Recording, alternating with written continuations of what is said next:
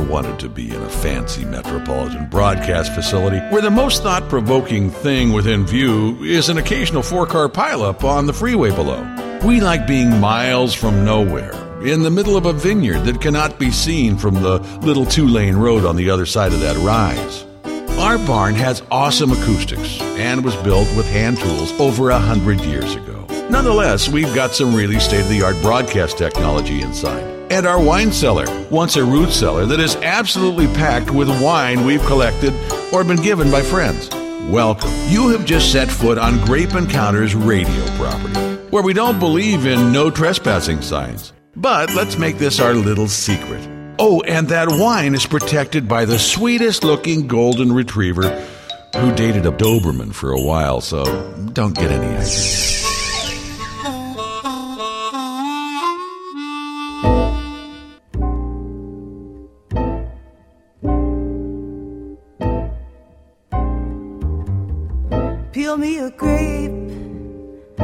Crush me some ice, skin me a peach, save the fuzz for my pillow. In vineyards around the world, and especially in California, winemakers are turning their backs on pesticides and man made solutions to problems dished out by Mother Nature.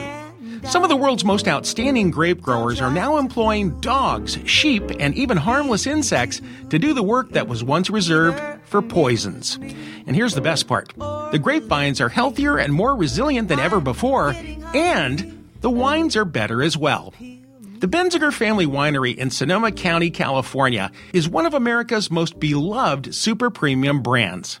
Their wines are of exceptional quality, and much of the winery's success is rooted in the Benziger family's determination to be outstanding stewards of the land. So, as a special treat to listeners, and to tell us how this superstar winery uses animals and other natural solutions to grow great grapes and make delicious wines, is Chris Benziger, Vice President of Trade Relations. Hey, Chris, welcome to Grape Encounters. Hey, David, how are you doing? I am loving life right now because it's raining on the central coast of California and what's happening in Sonoma. Well, we had a little bit of rain too. matter of fact, it's pretty dramatic. We got a big old thunder and hailstorm, which is really unusual, and big old chunks of hail. You know, I guess if you're in the Midwest, they wouldn't rate at all, but for here, since we don't get it, it's a big deal. Everybody ran out to collect them, and now I'm looking at a gigantic double rainbow over the winery. It's picturesque. How do you make a double rainbow?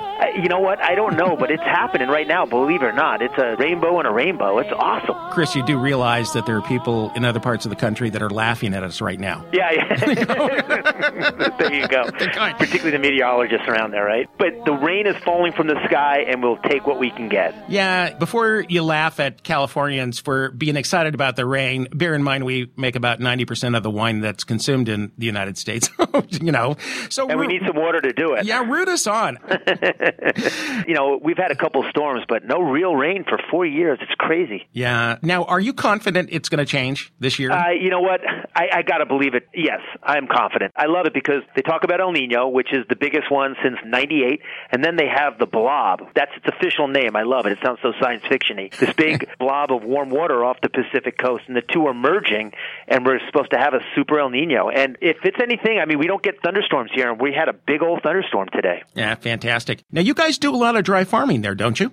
We do. We Yeah, do yeah. um, quite a bit, which is always when you're in the, this big of a drought scares you to death because you're definitely at the whim of Mother Nature. Well, it's really funny because when people hear that a winery dry farms, they go, "So what's the big deal about the drought?" But you know, dry farming depends on getting some rain.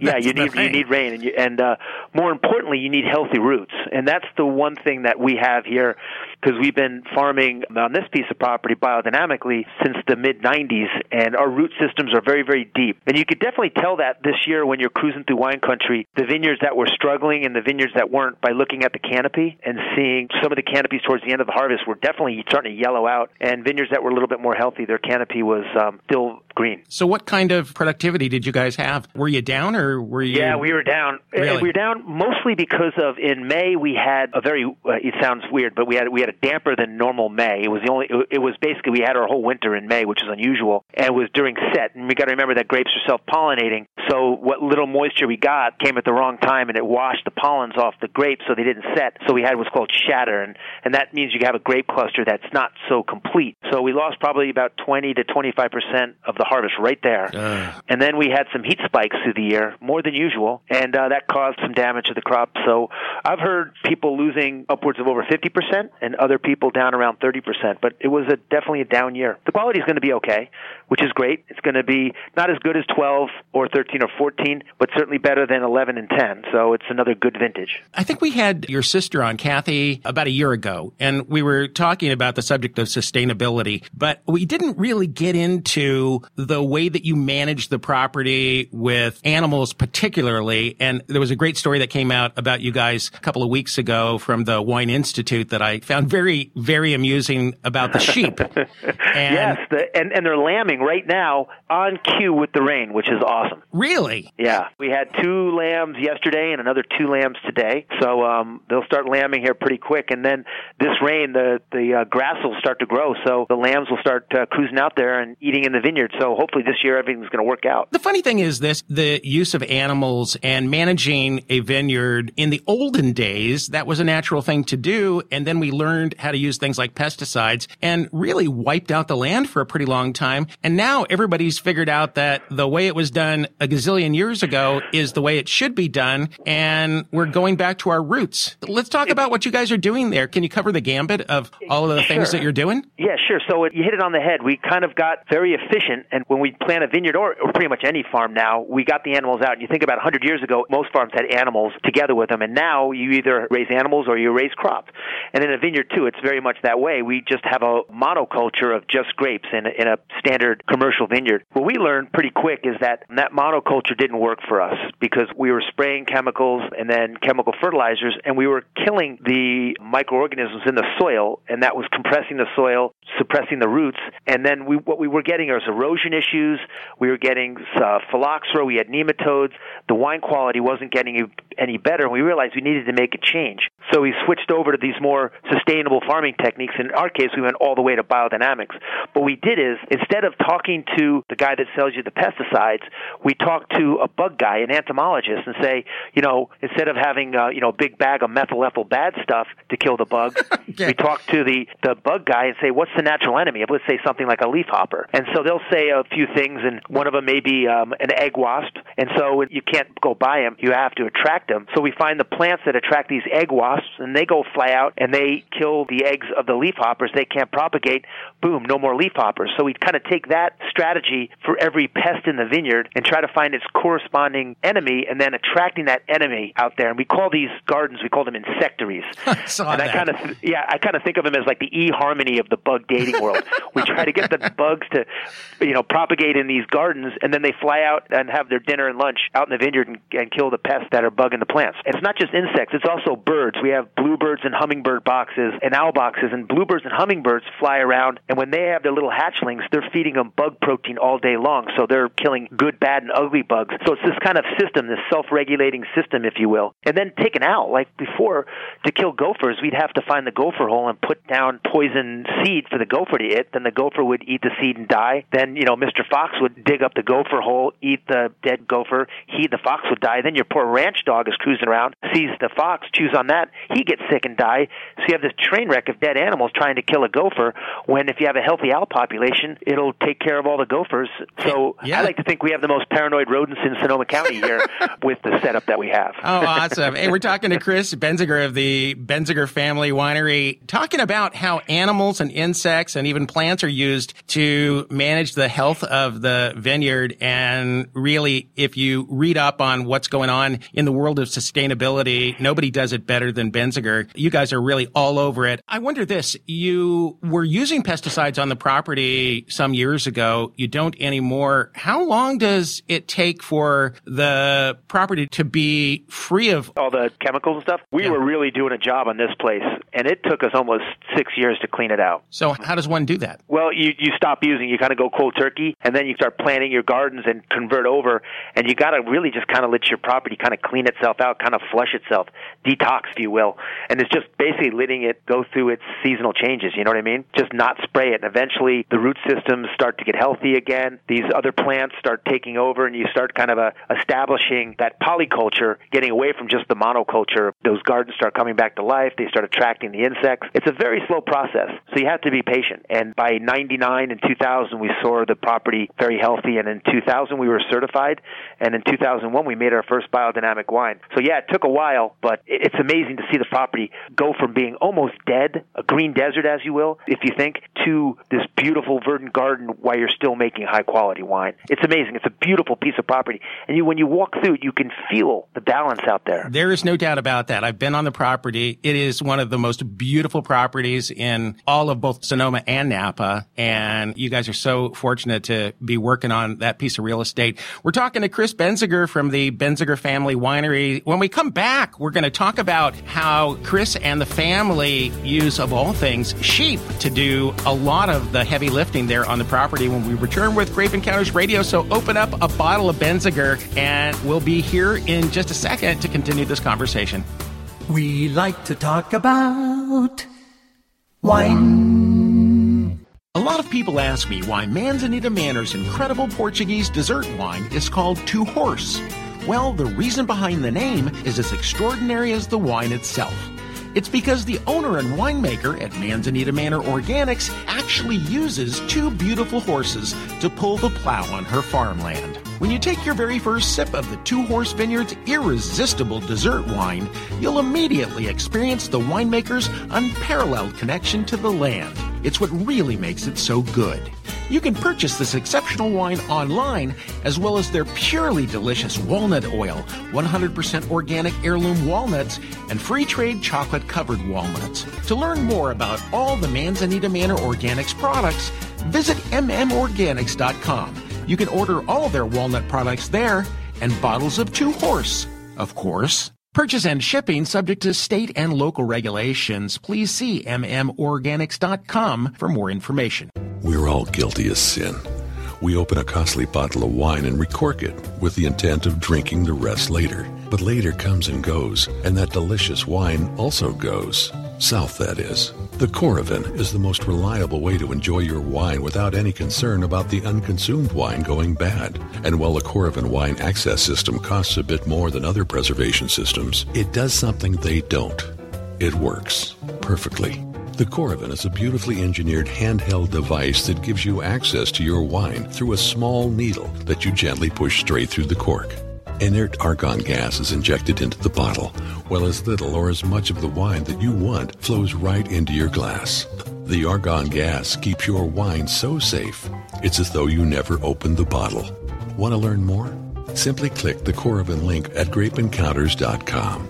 A wine is a terrible thing to waste. Get your Coravin at grapeencounters.com.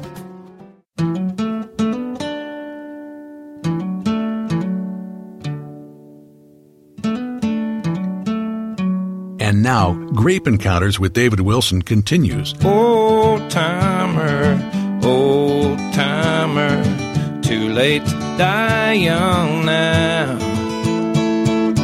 Old timer, five and dimer, trying to find a way to age like wine somehow with Grape Encounters Radio, and what a privilege to have on the line with me Chris Benziger from the Benziger Family Winery. Chris, you guys sold it. We did. It was a tough day for the family, but we found a true partner in the wine group, and these guys believed in our legacy. And what they did is they really bought the corporate culture. They hired every single employee back. They're going to leave us alone. All they want us to do really is to make great wine and grow it certified sustainably. They're really great partners because they really believe in what we're doing here. But that was a quantum leap for them because they have not been known as being owners of super premium brands. First of all, they're very, very smart people, and they realize that this particular category we're in, it's a very growing segment of the business, and they needed to be players in it. And normally they're organic in the sense that they would create their own brands, but in this case, they saw what we had here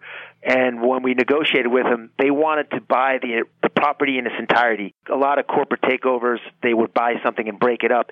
Here, all they want to do was say, hey, we love what you guys are doing. We kind of want your corporate culture. We want you guys to do what you're going to do. So here, we're going to buy the winery, but we want you guys to run it. You know, obviously, we partner with them and, and they, they oversee us, but they want us to do what we do. It couldn't be a better partnership. So let's see, that was June, July, August, September, October. Mm-hmm. And about five months ago, you're. Yeah, I went you're, into a kicking and screaming. I'm not not gonna lie, eh, but I've been so impressed with these guys. They're making all the right moves. They're very, very smart people. Well, you guys also got a pretty good chunk of change.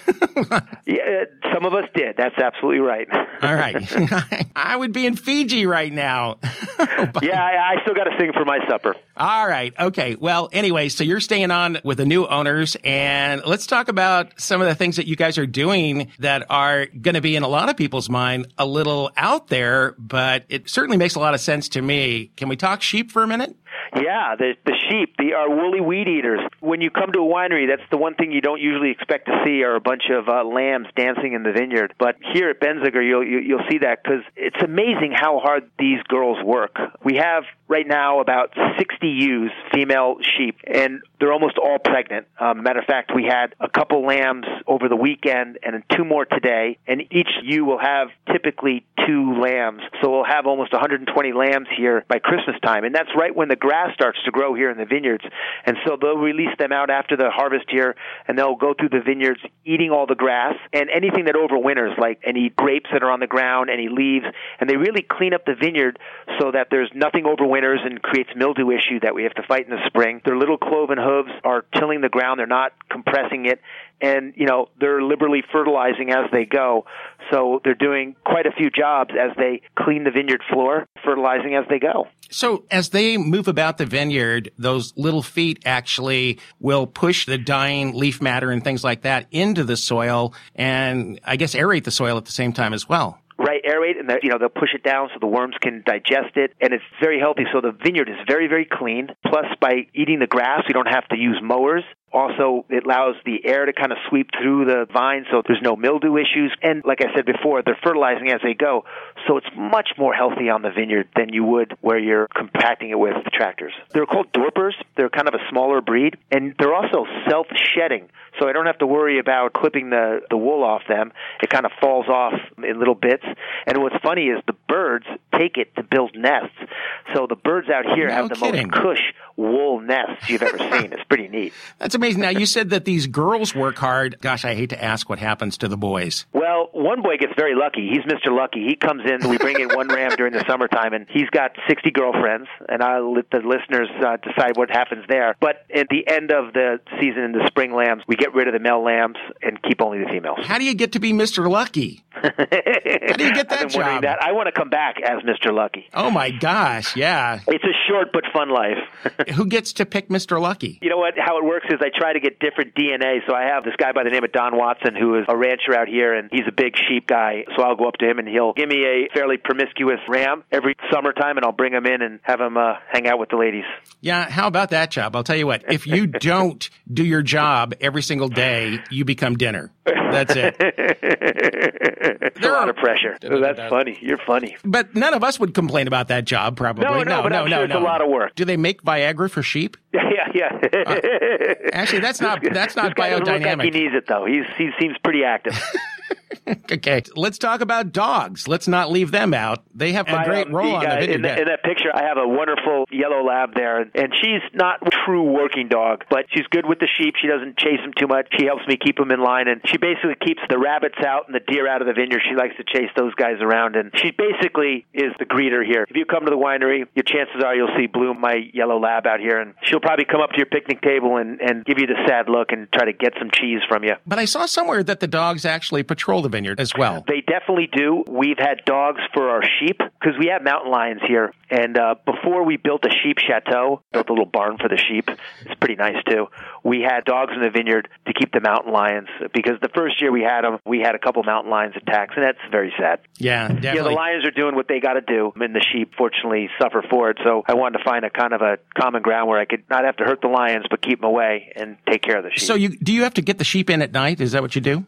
Now I do. We put them in this barn that's a, a beautiful stone barn with a living roof, but it's got kind of a heavy gauge wire on it. So um, the lions can't get in, the sheep are safe, and everybody's happy. Okay. Hey, I heard a number recently, and I, I just wanted to see if you could confirm this that 70% of California's vineyard acreage now participates in the sustainability program. I don't know what the exact number is, to be honest with you, but the California Certified Wine Growing Program is getting more and more members. And it's really important because we're quickly learning that growing your grapes sustainable is not one of these things that's kind of either or. You can grow very high quality fruit and do it sustainable. You know what's amazing is I think back to even 10 years ago, I used to rant a lot about the quality of organically grown wines because when you go into a place like Whole Foods or any market really or retailer that sells wine and you grabbed a wine that was organic, they weren't all that good well, for a long they while. Sulfites in it, right? And that's a tough one when you're shipping wine across the country. Wines without sulfites don't travel all that well. They could be great wines at the winery, but they don't travel well. So we'd get this wine that, you know, maybe had a couple fluctuations in temperature and they're turned and they are awful. They're on their way to vinegar. Yeah. So now we have to get wines not so much that are organic, but are organically grown. That's the words that you need to look for. Yeah, but I'll tell you, it certainly has turned around. In fact, I can't think of a winemaker or I should say grape grower that isn't adhering very strictly to the sustainability practices. And these wines are fantastic. Isn't it Yeah. amazing that when we don't take shortcuts, things just taste better? Right. I, I couldn't agree with you more. And I think when you see your vineyard come back to life, that's also the best reward anybody could get is to make a high quality product and then see the land actually get better. To make a high quality wine and then have Mother Nature benefit from it, that is a true win win. Yeah, it certainly is. Hey, Chris, it's been such a pleasure to have you on. I, got to tell the you. time is eh, David. The time is flew by, and I hope I can talk to you and your listeners again sometime soon. You can. The next time I'm in the neighborhood, I'm going to drop by. We'll go for a walk with my dog, and we'll see how the sheep are doing. Yeah, and, and then we'll uh, sit down for a nice rack of lamb. A rack of lamb and a, with a great Pinot Noir. You'll love it. All right, that sounds good. Hey, Chris, thank you so much. Take care. Folks, uh, stay with us. Uh, Coming up next, it's Sara Schneider, our wine editor from Sunset Magazine, as we uh, jump into Sipping with Sarah right here on Grape Encounters Radio. Do do do do do do. Wine. Grape Encounters Radio is always on the lookout for great story ideas, even if they're completely and totally off the wall. So here's the deal. Share your story ideas with me or send a question you'd like to hear answered on the show. If I use your question or suggestion, I'll send you a special gift. I want to know what you want to know. You can contact me on the Grape Encounters Radio group page on Facebook or email david at grapeencountersradio.com. If you've got something for me, I've got something for you. Grape Encounters Radio is based in Atascadero, California for good reason. It's the heart of the Central Coast wine country and the perfect home base for endless adventures. Atascadero is friendly, affordable, and offers unparalleled access to world class equestrian ranches, bicycle trails, hiking, breathtaking beaches, cutting edge culinary experiences, and endless wine country adventures. Learn more about Atascadero, the gateway to good times, at visitatascadero.com. As a grape encounterist, you know how much fun an hour of conversation about wine can be each week. But there's no way we can pack everything into a show. Listeners just like you are turning the Grape Encounters Radio Facebook group into an incredible online community where like minded wine lovers converse, share information, and inspire each other with posts on a variety of interesting topics. If you haven't discovered your community, join in today on Facebook by entering Grape Encounters Radio. Why not get a jump on the holidays and start looking for the perfect gift for that wine lover in your life? At winetalkshow.com, you'll find an awesome selection of wine related gifts and accessories that are not the same old, same old. From the most advanced wine preservation systems to beautiful accessories. If you can remember winetalkshow.com, you can find tons of products for wine lovers in a snap. We've got what every wine lover wants at winetalkshow.com.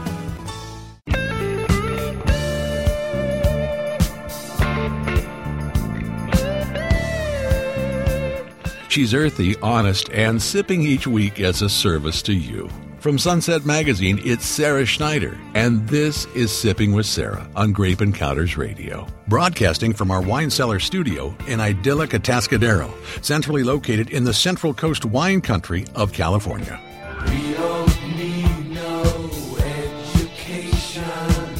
All right, we are back with Grape Encounters Radio, and sitting here in the studio with me today is Sara Schneider. How long have we been doing this together now? Has it been two years? It's been like two years now. goodness. Isn't that fantastic? That is fantastic. We're growing old together.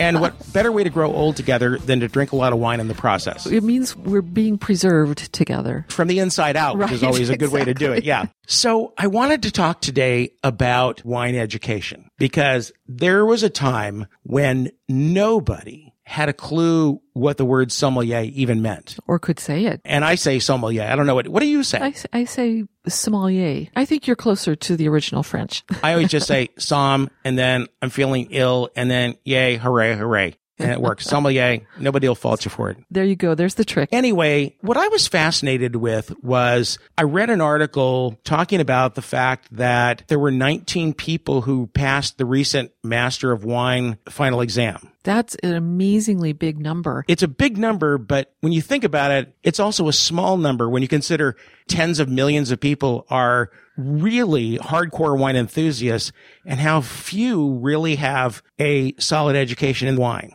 That's true. In fact, does this number push it over 200 in the whole world? I don't know. Masters of wine. No, there are a few more masters of wine than master somms. Yes. Um, so it's probably somewhere in the 200s, but that's worldwide.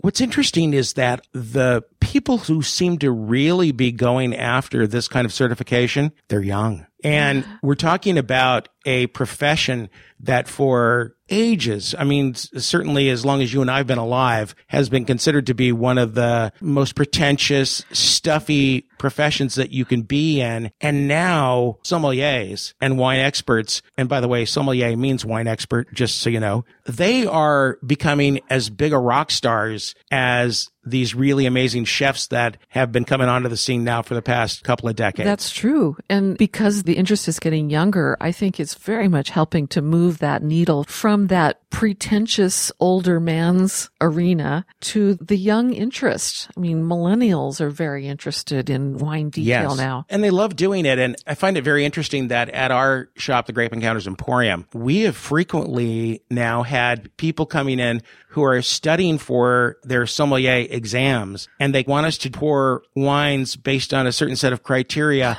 in the blind and then test them Interesting. because they want to be on completely neutral turf and they don't want any chance of getting any hints or clues about these wines. Mm-hmm. They'll say, pour us six wines in the blind and they need to be in these categories and it could be 20 categories or whatever, but they love doing that. We love doing that. As we talked about a couple of weeks ago, this whole idea of drinking wine in the blind is a very good idea because, you know, first decide whether you like it and then figure out what it is. Figured out what it is. And for both of those professional tracks, the Master of Wine and the Master Sommelier, they have to do a ton of tasting blind just to develop to the level of the deductive reasoning that will get them through that final tasting test. So it's not just academic knowledge. It's that sensory astuteness. And from what I hear from friends who have worked toward either of those, they just can't get enough tasting. I made this observation just last week, and it's not an observation I had really made before.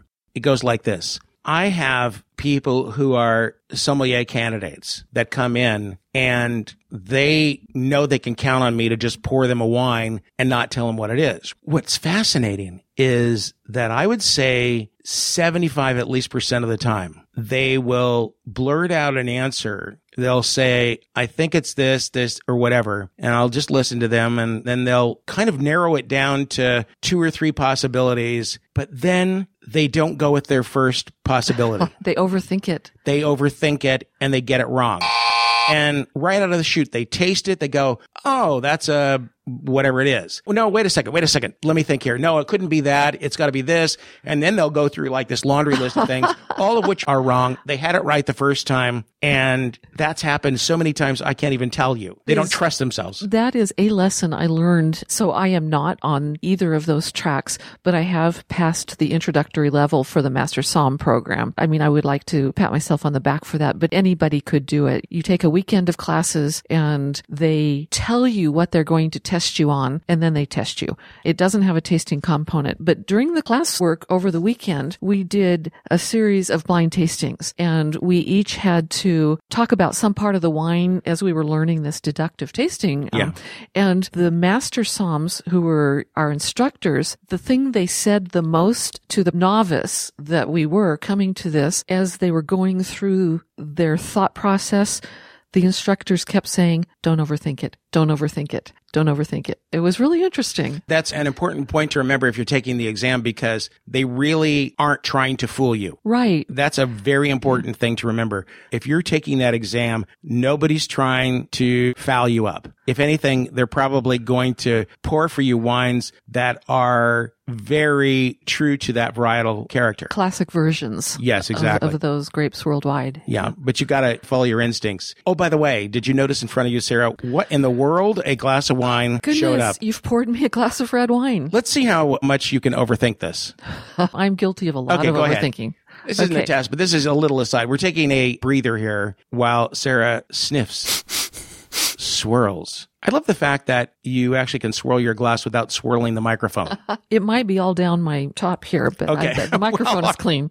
All right. It's radio, not TV. Oh, that is a very delicious wine, by the way. It is a lush red wine. It has a plush mouthfeel with a spiciness under that red fruit. Are we in Zinfandel territory? I think you're in Zinfandel land. Actually. Land, not just territory. Yeah. Okay. It's ripe. Well, Zinfandel itself suggests California. And that would be correct as well. So Napa Sonoma area, Lodi, Mendocino, Temecula, Central Coast. As you name those regions, I'm thinking in terms of ripeness and alcohol levels. Yes. But I'm guessing that you might be surprising me here. Um, Sara, don't overthink it. I'm going to go with Lodi. You'd be wrong. You overthought it. I overthought it. Yeah. Next choice? My next choice, Sierra Foothills. Wrong. Oh, you've got me. Three strikes rule. Three strikes rule. Last chance. Another sip. Any excuse to get another sip. That's the funny part. Mendocino. You're going to wine jail for a very long time, Sara. Oh, I'm sorry. It's Central Coast. Central Coast Zinfandel. It's Central Coast. And it is actually Central Coast and the winemaker. You should be familiar with this winemaker a little bit because last year I brought you a bottle of his prior vintage. It's Saint Hilaire. Now, I don't love his label too much, but I do love his wines. And I remember loving this last time. You had the My- 2012. This is the 2013, which I frankly think turned out better than the 2012. I mean, this is a really, really baby wine that's only been in the bottle for a very short period of time. This is not a shy wine. So This would- is not so- a shy so wine. Here, here's my defense of my reasoning. Um, Of your Riesling? my my Riesling. I can always defend my Rieslings. I have my Rieslings. It struck me as having a fairly high alcohol level, according to the label it does. And so I was thinking of warmer places, although Paso Robles is a fairly warm place. So I was overthinking it. This wine is actually pushing alcohol wise 16%. I think what has he got it listed here Listed at at 15.8. 15.8. Yeah, pushing 16%. And the government allows you a little wiggle room where Right. alcohol is concerned. So that could be over 16. it could be over 16. So it's pretty potent, although I think it disguises the alcohol pretty well. Quite well balanced. But I think a really excellent expression of what a Zinfandel should taste like. this is not a wine to fool you. And it's not some big jammy mouthful of Welch's grape jelly. I think it's really got some elegance to it. I think It, it is an elegant wine. Yeah. Okay. So going back to the idea of becoming a Somm and taking those exams, I would say this, unless you intend to work in the industry, your time might be better spent reading everything you can possibly read and subscribing to a few of the really good magazines. There's a lot of information out there. If you want to become somebody who's making a living in the wine industry, you probably will have to become a Somm if you're going to be talking up wines. But no point in doing that if it's just for your own personal satisfaction because you could spend the same amount of time learning stuff that's really going to be valuable to you as a layperson. Right. Does that make sense? It makes sense. And I think that it's good to know that besides those two sort of top examples of wine programs for professionals, there is just a whole maze of different wine education courses and programs. But for the layperson in most urban centers, you can take a series of classes. There's a lot of rich material out there. I think more than anything, it helps you find other wines that you're going to love as much as the wines that you're used to loving. right. So the end of the story is if you don't need it, don't do it. But if you just want to do it for fun and you got a lot of time on your hands, that's great too. Why not? Ah, heck, you know what? We got our own shtick and we teach that to our listeners and readers. What more could you want? We're good. All right. You know what you could want? More grape encounters. And we've got more coming your way right after these important messages. Grape Encounters will continue shortly. If you're near a computer or have your smartphone in hand, join our Facebook group page by searching for grapeencountersradio.com. David will return after these enlightening messages. Grape Encounters Radio is based in Atascadero, California for good reason. It's the heart of the Central Coast wine country and the perfect home base for endless adventures. Atascadero is friendly, affordable, and offers unparalleled access to world class equestrian ranches, bicycle trails, hiking, breathtaking beaches, cutting edge culinary experiences, and endless wine country adventures. Learn more about Atascadero, the gateway to good times, at visitatascadero.com. Living in and broadcasting from one of the world's finest wine regions makes it virtually impossible not to make frequent references to the multitude of amazing things going on here on the central coast of California. Grape Encounters Radio has built one of the world's most unique wine bars so that you can have the opportunity to come to the city of Atascadero and enjoy great wines and equally good conversation with me and other visitors. Best of all, my favorite hotel in the area is literally right across the street. The historic Carlton Hotel with accommodations that are both beautiful and affordable. The Carlton Hotel takes you back to a glorious time in California history. And now that the wine industry has ushered in yet another exciting new chapter here on the Central Coast, you can experience the best of then and now. Book your accommodations at the lovingly restored Carlton Hotel in Atascadero. Then, let me help you plan daily excursions that will create a lifetime of unforgettable memories. You'll find a link to the Carlton Hotel at grapeencounters.com. Why not get a jump on the holidays and start looking for the perfect gift for that wine lover in your life? At winetalkshow.com, you'll find an awesome selection of wine related gifts and accessories that are not the same old, same old. From the most advanced wine preservation systems to beautiful accessories. If you can remember winetalkshow.com, you can find tons of products for wine lovers in a snap. We've got what every wine lover wants at winetalkshow.com.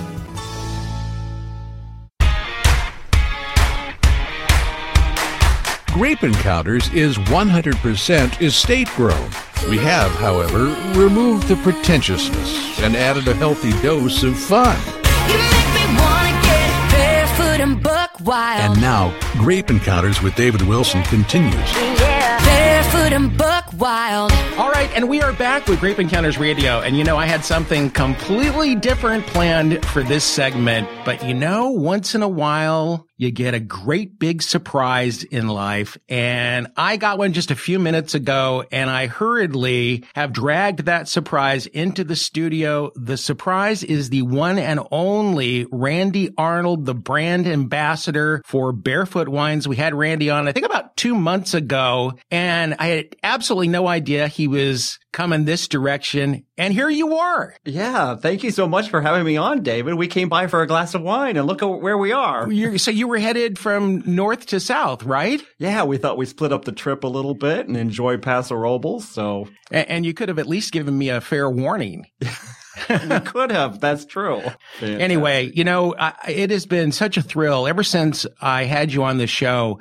I've had an opportunity to get to know others, including the founders of Barefoot, Bonnie and Michael. And so much fun, great people. Got to spend some time up at their house also in Sonoma. Now, of course, they're not with the company anymore, but you know, it's nice to see when somebody sells a company that they remain so incredibly loyal to the company and the brand that had done them so much good. But, you know, we didn't get to talk as long as I would have liked to. And I have dragged you into this room because there was a part of the conversation that we touched on when we last spoke that really has settled in my brain a bit more and, and really percolated. I think there are two distinct classifications of wine. And the first is the person who is a wine geek and looks for hard to find wines or interesting values, or maybe will spare no expense to buy a great bottle of wine. But the lion's share of people who drink wine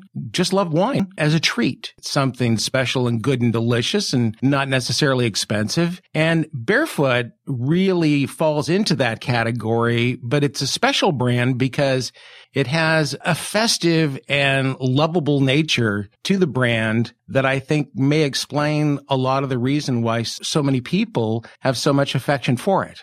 Yeah, you know, the foot is fun and it's the, the foot that crushed the grape. So when you look at the bottle, you get this wonderful impression of this wine stained footprint. And that's how it all started, actually. It was the idea of the wine stained footprint right on the label. 25 years ago, my goal was really to bring new consumers to the wine category. And we like to think of ourselves as house wine for your house. I say we're Monday through Thursday night, and then they can drink the expensive stuff on the weekends to impress their friends. And I'm very happy with that because Monday to, through Thursday is a lot of, of wonderful business that we can gather. Yeah. And it makes good sense when you think about it. And I think we all do this, by the way. Even if you talk to people who are pretty high up the wine food chain, they'll generally tell you that their wine budget for most of the week is, is pretty modest. And so it's, it's nice to have good quality, you know, very drinkable wines around. And then you're not squandering your money all week long and having to basically just compromise all the way across the board, unless you've got an unlimited supply of money. I always would say is that if people don't have a good experience at the entry level price point, we've lost them. And that's really sad. So if they can enjoy a great bottle of barefoot Pinot Grigio, for instance, the number one selling Pinot Grigio in America, and, um, you know, that, that is a really wonderful thing. It's amazing in these wine competitions how many times in blind tastings Barefoot comes out smelling like a rose. Yes, Barefoot is the top award winner in uh, competitions for both wine and bubblies. So that's pretty amazing. We really owe that to our fantastic winemaker, Jennifer Wall. She gets all the credit for quality. what does that mean? They're the top medal getter, period, we of have any more, wines? more medals than any uh, winery in America in U.S. competitions. So That's amazing. It is Yeah. totally amazing. Now, some competitions will pit wines that are in the same price category against one another. Some of them don't. Do you fare as well when you're in a competition where price is not a consideration or do you know? You know, um, the the state fair, for instance, is one of the biggest competitions, and that's by uh, price category. But we we do really well in all kinds of competitions: the L.A. County Fair, Riverside, San Diego, and we're winning a lot of show medals too, which is really tremendous. When you can be better than a gold medal in a competition, you know, double gold winner for our region, those are really fantastic medals to have. Yeah, definitely. Well, it, it really is a, a tribute to the company and Gallo and also the founders of Barefoot that they've managed to maintain a high level of consistency, continuity, and create a pretty darn good product that you don't hear really any complaints about. And Barefoot also is an interesting product because it is often part of something even bigger and greater because a lot of people use it to create wine cocktails and sangrias and all kinds of fun things. If it's fun, there may be some bare feet right around the corner. Yeah, you know, one thing that I love to do is cook with our wines too. So, you Yeah. know, it's important to cook with wine that you would enjoy having a glass of. So I've done cooking shows and we have a lot of recipes that we developed for barefoot wines and cooking with them as well. So I love it because you need to buy a bottle for the table and a bottle for the recipe. So I just doubled our sales. How fantastic is that? No, you, you could triple it. There's a, a bottle for the table, a bottle for the recipes, and then the bottle that's carefully stashed in the walk-in pantry. While you're cooking. Perfect. Okay.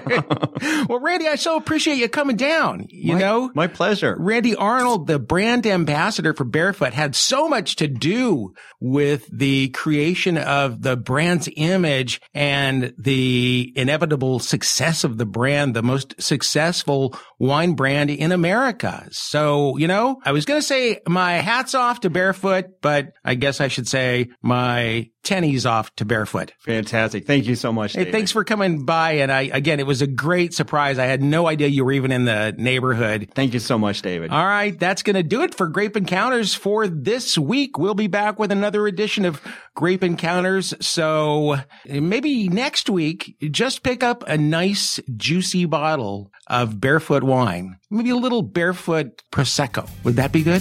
That would be fantastic. That's our, our Italian Prosecco, so our newest barefoot bubbling. Yeah, kick back, enjoy that, and we'll see you next week. Thanks, Randy. All right, thanks.